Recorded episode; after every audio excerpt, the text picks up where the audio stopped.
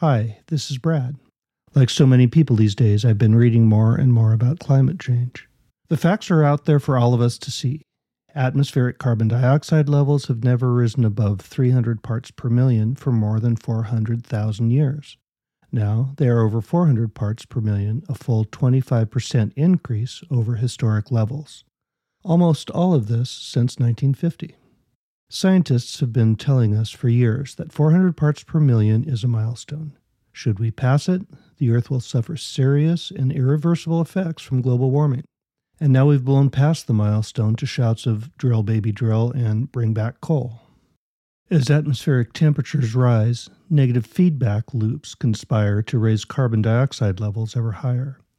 Massive uncontrolled wildfires in the western United States, Amazon basin, and elsewhere are conspiring to dump millions upon millions of tons of carbon dioxide into the atmosphere every year. As the climate warms, enormous tracts of tundra are melting for the first time in thousands of years. As this happens, huge amounts of methane are released into the atmosphere. Methane could be more than 30 times more potent than carbon dioxide when it comes to warming the atmosphere. And there are several more of these negative feedback loops that'll kick in ever stronger degrees as global warming temperatures continue to rise. There's a point at which these negative feedback loops will take over and cannot be stopped. At that point, we'll have runaway global warming and nobody will be able to stop it. No scientist can say where this point is, yet huge numbers of Americans hold fast to the kind of climate change denial encouraged by news outlets like Fox News and individuals like Donald Trump. Now that we're living through massive annual wildfires, unprecedented hurricanes, and melting ice caps, it's like we've fallen off a cliff and on the way down, we're shouting, "I deny there's a cliff here." Okay, hold on. I know you're reaching for your phone to turn the podcast off. I've heard it over and over again. I can't listen to all this global warming stuff. It makes me too depressed. But it's okay. I've made my point and I'm not going to keep going. This isn't a podcast about the ravages of global warming. It's going to happen. We all know that. This is a podcast about why we're still not doing anything meaningful to stop it. My interest has always been in history.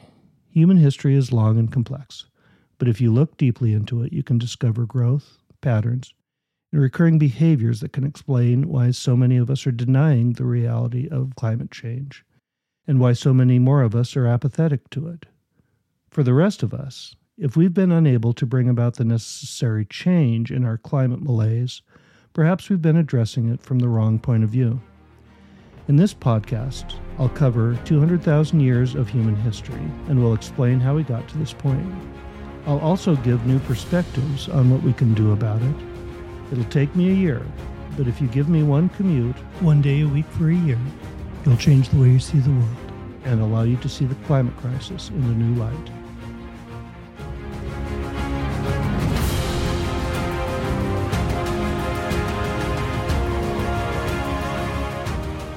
Welcome to New Film, a podcast in which I'll explain why we continue to fail to address the overwhelming issue of global warming and suggest what we might do about it. This will take me an entire year, but to have the kind of understanding that we're going to need to change the course of the climate change debate, we're going to need this kind of deep understanding of the history that got us to this point, and that's just going to take us some time. There'll be a new episode every Monday beginning January 11. It'll be a long trip, but human history has been a long journey to get us to where we are now. I hope you enjoy. This is Episode 1, Adam and Eve. To begin our journey, then, let me go back to the beginning of human history and start with Adam and Eve. I'm talking, of course, about Y-Adam and mitochondrial Eve. In recent decades, population geneticists have shed new light on the study of humanity's origins.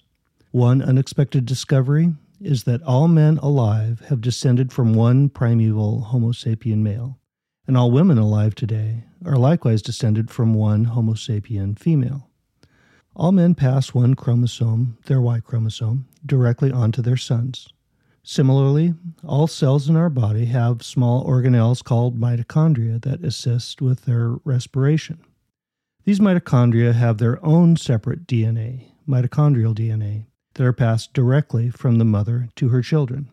It is through the Y chromosome and mitochondrial DNA that geneticists have been able to trace the fact that all human men and women have descended from one primeval male and one female.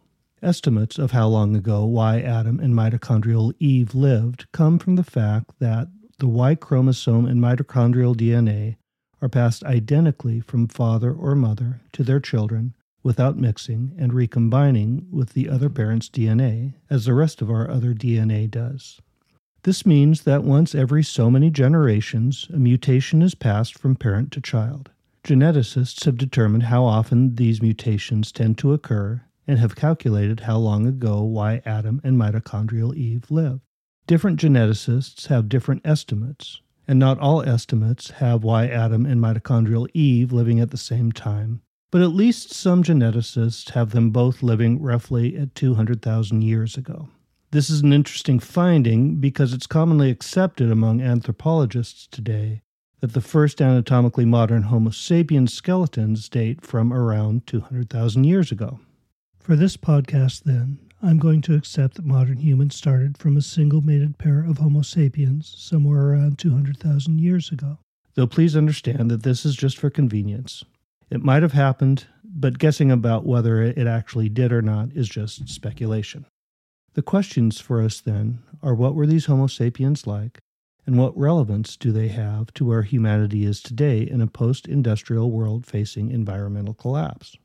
Of course, we can't know for sure what early Homo sapiens were like 200,000 years ago, but we have clues that can lead us to some reasonable conclusions.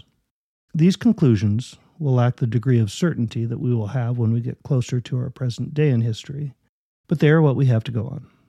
Our first inquiry, then, is how much language did Y-Adam and mitochondrial Eve have? The easy answer is nobody really knows. It'll be a couple of hundred millennia before a language is written down, but here's what we know. They each had a hyoid bone. This is a U-shaped bone at the base of the tongue and situated between the lower jaw and the larynx. It's the hyoid bone that anchors our tongue and allows us to have the dexterity needed to form the many different sounds that are needed for language. Of all the animals, only Homo sapiens and Neanderthals possessed hyoid bones.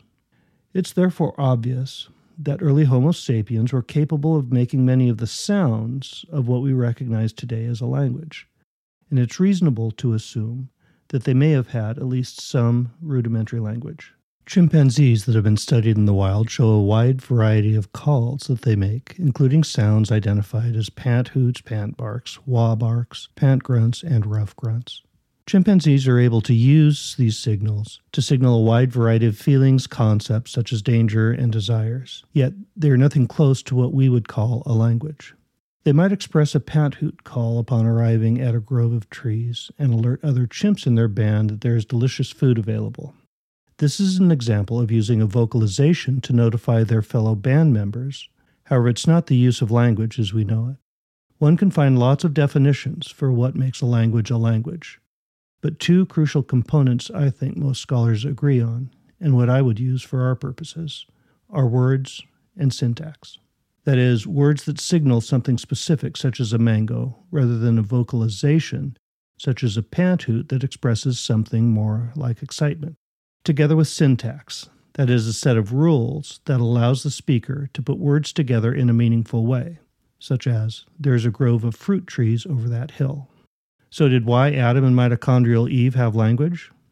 Since the purpose of the hyoid bone is to enable the tongue and mouth to form words, in all probability, they had words.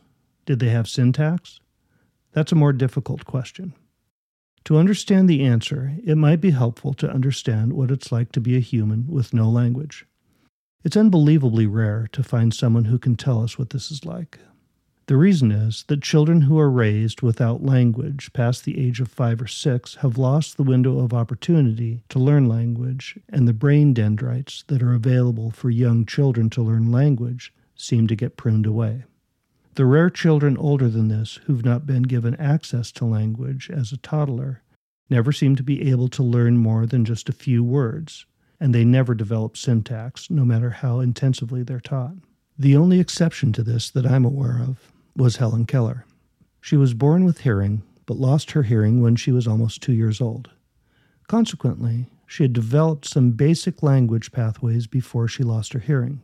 So when her teacher, Anne Sullivan, began to teach her when she was around 7 years old, Helen had already established these basic pathways for her to build on. Consequently, Helen was able to learn sign language after she was 7 years old. She went on to graduate cum laude from Radcliffe College and became a world-famous advocate for those with disabilities. She was therefore perhaps the only person in history to record what it's like to live without language. The description she left in her autobiography is both fascinating and enlightening. Before my teacher came to me, that is, before she had language, I did not know that I am. I lived in a world that was a no world. I cannot hope to describe adequately that unconscious yet conscious time of nothingness. I did not know that I knew aught, or that I lived or acted or desired. I had neither will nor intellect. I was carried along to objects and acts by a certain blind natural impetus. I had a mind which caused me to feel anger, satisfaction, desire. I think this passage does an amazing job of explaining what it's like to live as a human without having had the benefits that come with language. I was carried along by a certain blind natural impetus. I had a mind which caused me to feel anger, satisfaction, desire. In other words, being human without having language is like being an animal, not thinking in terms that we are used to in our day-to-day worlds, but simply feeling emotions like anger, satisfaction, and desire. It's not a far stretch from Helen Keller's quote to concluding that a hominin with the cognitive abilities described in her passage would be far less likely to innovate than a homin with language. The development of language allowed Homo sapiens to do far more than to talk to each other about things like their desire to have a spear point attached to wooden spears. It allowed them to form thoughts that were far more complex and organized than anything a hominin without language could form. Thoughts like, when I chip flakes from this large rock to make a hand axe, smaller flakes often come off. These are often sharp. I wonder if I could take a smaller, sharp flake and attach it to a wooden spear that could be thrown to pierce the hide of a wildebeest or a warthog. These are complex thoughts that animals who are carried along by objects and acts by a certain blind natural impetus don't have. It's likely that humans became much more innovative and developed more tools after the development of language. The archaeological record shows that the pace of human innovation during the Old Stone Age, from about 2 million to 200,000 years ago, was incredibly slow. Humans mostly used the same stone tools during the same period, mostly a hand axe. This was a rock that could be held in the hand with one end sharpened that was used presumably for a variety of purposes. This was almost the sole or primary stone tool that was used by our hominin ancestors for a little more than 2 million years. Then, smaller, diverse, more versatile tools began to be found in the archaeological records beginning around 200,000 years ago. The pace of this innovation would accelerate toward the end of the Stone Age, but it seems to begin here around 200,000 years BC. This sounds like a good argument that we were beginning to develop the first building blocks of language at this time. What were these humans like then, who were on the verge of language, abstract thought, and innovation 200,000 years ago? The first question we might ask is whether they were herbivores, carnivores, or omnivores. Since all current great apes have mostly herbivorous diets, it's reasonable to assume at some point in our distant past the ancestors of Y-Adam and mitochondrial Eve were also herbivores. But hominins had millions of years to evolve before Adam and Eve came along. It's estimated that the last common ancestor between chimpanzees and Homo sapiens lived between 7 and 13 million years ago. Therefore, to understand whether Homo sapiens adopted our current omnivorous diet during this long period of evolution, it's again enlightening to look at chimpanzees. Chimps, like all great apes, were always thought to be herbivores. Then, in 1974, while she was observing the chimpanzees at Gombe National Park in Tanzania, Jane Goodall was amazed to see the erstwhile peaceful chimpanzees that she had been observing joined together to hunt red colobus monkeys cooperatively until one was captured and eaten. This is a behavior that has since been observed many times and is now well known. Chimps will organize themselves when a troop of red colobus monkeys comes nearby and will hunt cooperatively until one of the monkeys is captured and killed. This was quite a surprise when it was first reported. It took chimpanzees from being herbivores to at least partially omnivorous. This can be a very important distinction. It turns out there's a fundamental difference in the way herbivores socialize and the way carnivores and omnivores socialize. If you take a herd of wildebeest in the African savanna and add another wildebeest, a stranger to the herd, into their midst, the new member is simply allowed into the herd as a new member and is not molested as long as he or she follows the rules of the herd. This applies to wildebeests, zebras, yaks, guinea pigs, lemmings, or just about any herbivore on the planet. The opposite is true with carnivores. If you take a pride of lions and introduce a new lion into the pride, he or she will either be killed or run off by the pride members. Again, this is true for lions, hyenas, rats, or pretty much any pack-based predator. Solitary predators tend to establish their territories from which they exclude any other members of their species.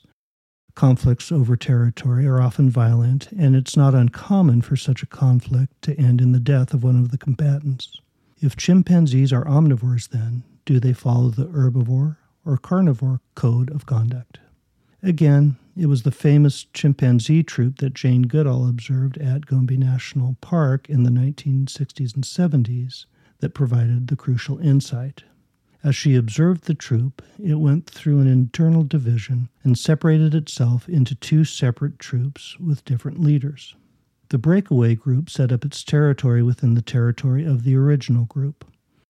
One day, 6 males from the main group organized themselves into a war party, ventured into the breakaway troop's territory, and found a lone male feeding.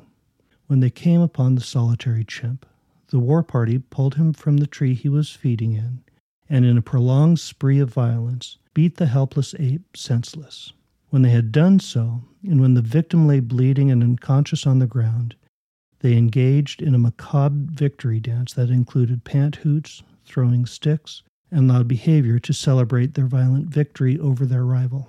The victim was never seen again and was presumed to have been killed. Over the next 4 years, the same invading troop of chimps repeatedly invaded the territory of its neighboring chimpanzee troop, hunting and killing all the remaining males in the other troop. Each attack occurred with a large group of males from the invading troop finding a male feeding alone, and involved a long, violent attack on the victim chimp. The attacks were so violent and brutal that descriptions of these attacks make for difficult reading. Each time, the invading chimps engaged in a similar display when they had killed their victim. This Gombe chimpanzee war forever destroyed the image of chimpanzees as pacifistic, peaceful simians. When the two troops initially split, they occupied separate sections of their previous territory. Presumably, the aggressor troop did not feel like the chimp-like thing to do would be to simply accept half the territory they used to have. Rather, they probably felt like half their territory had been taken. Not only was it appropriate to take it back by killing all the males in the other troop, but they appeared to enjoy the violence and the elation of killing enemy chimpanzees. Similar behavior has subsequently been observed in other chimpanzee groups.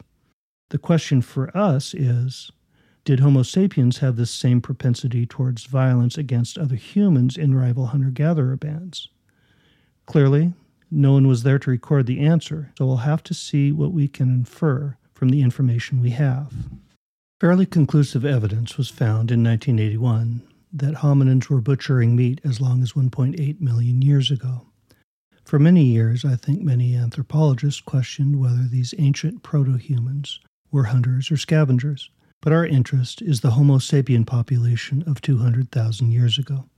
Certainly by then, hunting was well entrenched into human behavior. If we were carnivores by 200,000 years ago then, the question becomes, Did early Homo sapien communities act as virtually every community of carnivores or omnivores ever studied and separate themselves into bands of hunters who maintained their own territory and ran off or killed other individuals of the same species that entered into their territory?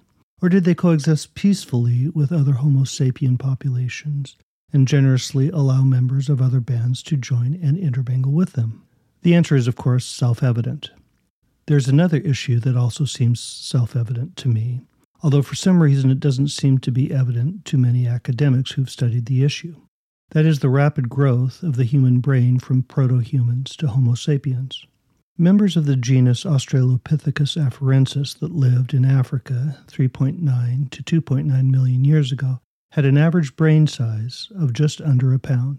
By the time hominids had evolved into our Adam and Eve of 200,000 years ago, Homo sapiens had an average brain size of just under 3 pounds, 3 times the size of the brain of Australopithecines. This is a huge growth in brain size, but the size alone doesn't do justice to the complexity that was involved in our brain's development. We have about 100 billion neurons or brain cells in our brains, which is about as many stars as there are in the Milky Way galaxy. Our brain operates by sending bioelectric messages via charged ions from one neuron to another.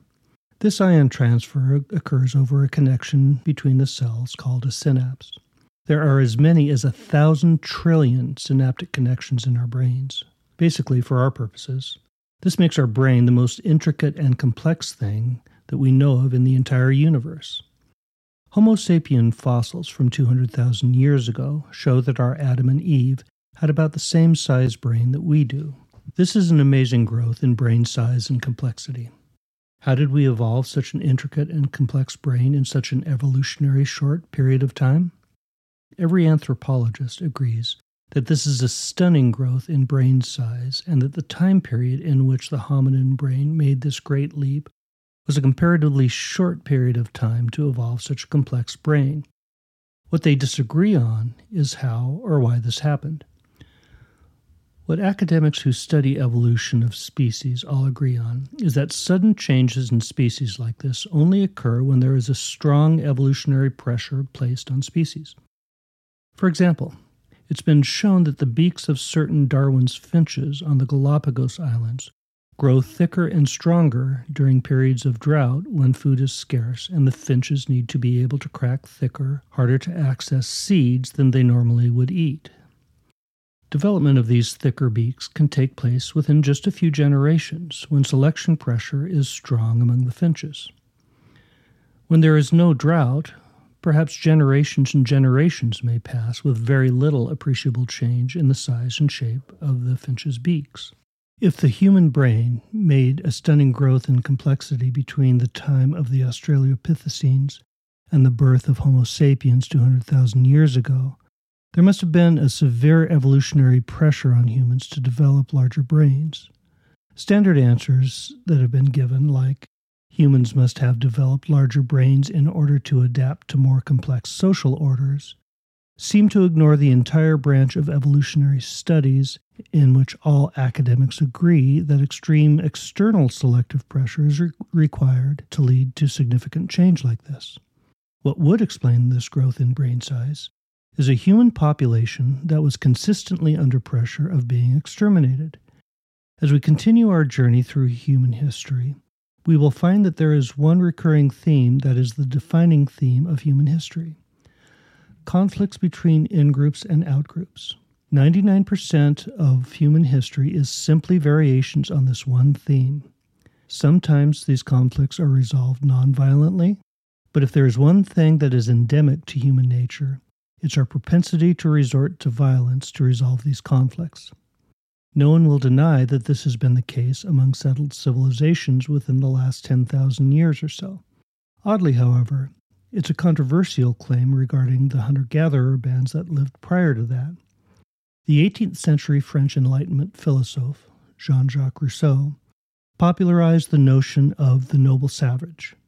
This was the concept that human nature is innately good. Rousseau argued that hunter-gatherer populations, savages in his terminology, were all living examples of this innate goodness. It was only civilization that had corrupted man. Savages, according to Rousseau, were gentle and humble unless civilization came to corrupt them. This concept of the noble savage has sunk very deeply in both popular mythology and among academics. Sadly, one can only believe in this by ignoring many facts about human history. War was the norm in many pre-Columbian Native American populations and in many African tribes that have been studied. Many of the plains tribes, such as the Comanche and Sioux, had famously martial cultures that engaged in raiding other tribes in warfare. The Northwest coastal tribes gathered slaves through warfare. When considering the innate goodness of native peoples, one should not forget the fact that many tribes of the Great Plains used to have torture stakes in their camps, where they ritually tortured captives that they had captured in their wars and raids. Of course, many hunter-gatherer populations were very peaceful, such as the Hopi and Pueblo people of the southwestern U.S. and the Iroquois nations before North America was colonized.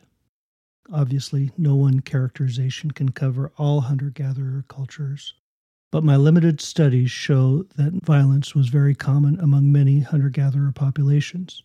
It can certainly be argued that hunter-gatherers don't come off poorly when compared to many of the excesses of World War II and other modern wars.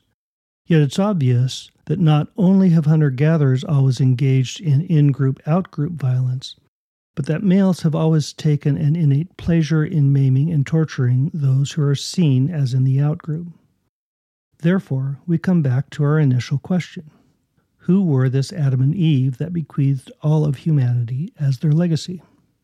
This is the picture we have of our Y-Adam and mitochondrial Eve then. They were hunters and gatherers, and likely very territorial. The males in the group would probably have been very willing to resort to violence if they felt it was necessary to protect their territory.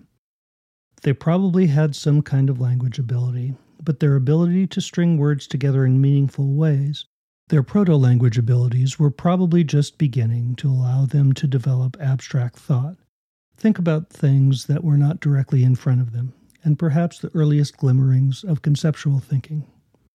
If we were able to learn their proto-language and be there and talk to them, however, it's doubtful that we would recognize this communication as anything close to a modern-day language. They were probably, therefore, somewhere halfway between Helen Keller's no-world of being carried along to objects and acts by a certain blind natural impetus, and our current world of thoughtful understanding. They were still in the process, then, of becoming human. Where did this process take us, and when did we become fully human? This is what we can deduce from the facts we know. They themselves were the product of perhaps 1.5 million to 2 million years of evolution, in which hominin familial bands would hunt and gather for food and sustenance. These bands would undoubtedly have established their territories and would have defended these territories against other hunter-gatherer bands. The American linguist Noam Chomsky proposed a theory in 1957 that modern humans are born with an innate ability to understand language and syntax. Although this was controversial at the time, it's generally accepted as correct today. If this is the case, it's probable that Adam and Eve had some language with some rudimentary syntactic abilities. How much language did they have? The fact that there had been very little innovation, as shown through the hominid stone toolkit, in the 1 million years or so before Adam and Eve, is evidence that they had relatively primitive language abilities. Similarly, the fact that more advanced stone tools began to be found at Homo sapien fossil sites relatively soon after the 200,000-year mark is some indication that their language may have begun to be more complex than it had been. They clearly would experience compassion towards one another.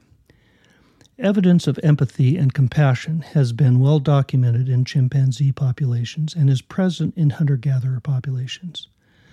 This isn't 100% proof that Adam and Eve showed compassion to their band of hunter-gatherers, but it would be surprising if they did not. How much compassion did Adam and Eve show to other bands of Homo sapiens and other hominins? It's very clear that they would have seen other bands of humans as threats. They certainly organized themselves and lived in small, probably familial bands, like all great apes and indeed all carnivores who hunt in packs. They would have established territories and would have reacted with fear and anger when they saw other human groups enter their territories. Our Adam and Eve would have been driven by their basic impulses and emotions: desire for sex, security, fear of outsiders, compassion for in-group members, revenge against enemies, etc. In short, they would have been driven by Helen Keller's blind natural impetus. They would have moved beyond their animalistic instincts only to the extent they would have developed language. The fear and anger that they would have felt when they saw other humans enter their territory are common to virtually all human cultures throughout history. Outsiders are seen as possible threats. It's basic human nature to fear threats. It's also human nature to be angry at someone who is seen as threatening one's food supply, water supply, or livelihood. How would Adam and Eve have reacted when they saw another band of humans at their waterhole? They undoubtedly would have expressed their fear with anger, howls, grunts, hoots, and other threatening vocalizations. What would they have said to each other? This, of course, depends on how complex their language was. If we are correct, and they had some kind of primitive proto-language, they would have probably been able to communicate their displeasure at the presence of another human band in their territory. Now that humans began to develop language, Adam and Eve reached one of the great turning points in human history. Now, for the first time, they were able to tell each other the first of the millions of stories that we have been making up about outgroups ever since. They are bad because they want to drive us from our watering hole. Then we will have no water to drink, and we will all die. Such stories undoubtedly would morph, as they do now, to other stories such as, "We'd better patrol our territory more diligently and make sure they don't ever enter. If we go into their territory and kill a male or two, it will frighten them, and they will stay away from us. And finally, if we don't go and kill all the males and take the women and children as slaves, they will come kill us." Is this speculation about early Homo sapiens thinking far-fetched? Stay tuned to see if subsequent human cultures will make up similar stories about their neighboring populations. Spoiler alert. You may see these same stories made up in different iterations in subsequent episodes again and again and again. Early proto-human groups then acted with raw emotion to confront other groups as chimpanzees do today. Once Homo sapiens developed language, we began to take these emotions and create stories around them. It's endemic to human nature to make up stories about outgroups who are seen as enemies. It has never been necessary to have actual facts or evidence to concoct these stories. This, then, is the picture that we can paint about Adam and Eve. They saw the same people they had lived with every day of their life. They were capable of great compassion toward one another, and there were undoubtedly examples of great struggle and sacrifice to care for other family and band members. By this time, they have developed a great deal of cooperative behaviors. Women would have joined together to search and forage for tubers and edible plants. Men would undoubtedly have learned to hunt cooperatively. Perhaps some men had learned to chase animals into a narrow ravine where other members of the band were hiding to kill them. Skinning and dressing meat would certainly have been cooperative tasks. Older band members would show younger members how to find the correct flintstones to make tools, and how to properly nap the stones into usable tools. Did Adam and Eve have any religion? I'm not aware of any religious artifacts or other archaeological evidence of religion 200,000 years ago. It's possible that they did, but there's no proof of it. We don't know how advanced their language was at the time. It's possible that human religion may have needed to wait several millennia before humans developed sufficiently specific language for men and women to start speculating about things like what happens after we die, and are there really spirits around us.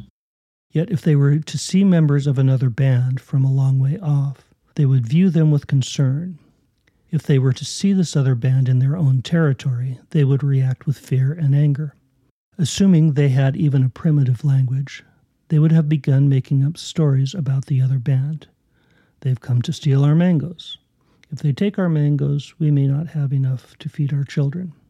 These stories could easily lead to confrontation by the males of the group against the invading group. The males would certainly have taken their weapons to confront the hunting group.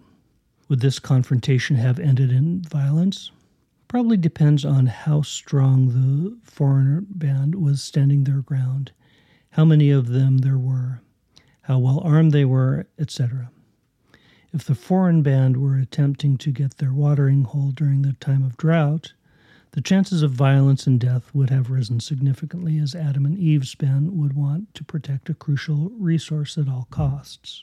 If Adam and his fellow band members were able to disable one of the invading band members, would they have been like the chimps at Gombe, taking great pleasure in beating him, hitting with clubs and sticks, biting him, kicking him, etc.? And if their victim died, would they have shouted and danced as they celebrated their victory with great schadenfreude joy? Probably. In other words, we begin our journey with mankind able to form some thoughts that Jane Goodall's chimps were unable to make. They had passed Helen Keller's no world of living without thought, yet the best we can say about them is that they were, perhaps, somewhere halfway between the chimpanzee troop at Gombe that attacked and killed the breakaway group and modern humans.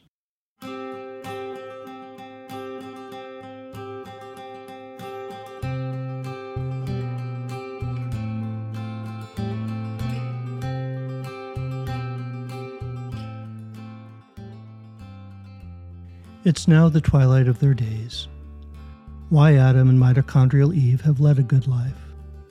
Theirs has been a love story that would rival any in the millennia yet to come. Every day they've gotten up and worked to find their food. They've logged thousands of miles over the years with their troop, following game and seasonal fruits. There have been droughts and times of great scarcity. During these times, they've known great hunger. They've known tragedies, children dying, members of their troop being killed by lions. But they've made it through it all, by each other's side the whole way. It's a story you see over and over again in history. When a couple works hard throughout life to accomplish some purpose, they become deeply bonded. So it has been with Adam and Eve.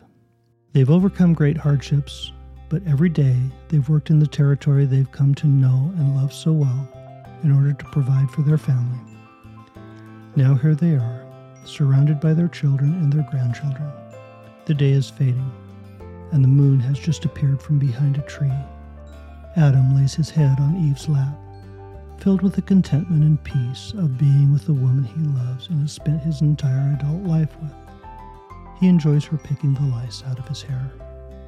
Tonight, as Adam and Eve lay down together and begin to drift off to sleep, they perhaps don't think about it, but they've done their part in humanity's ongoing quest to become fully human.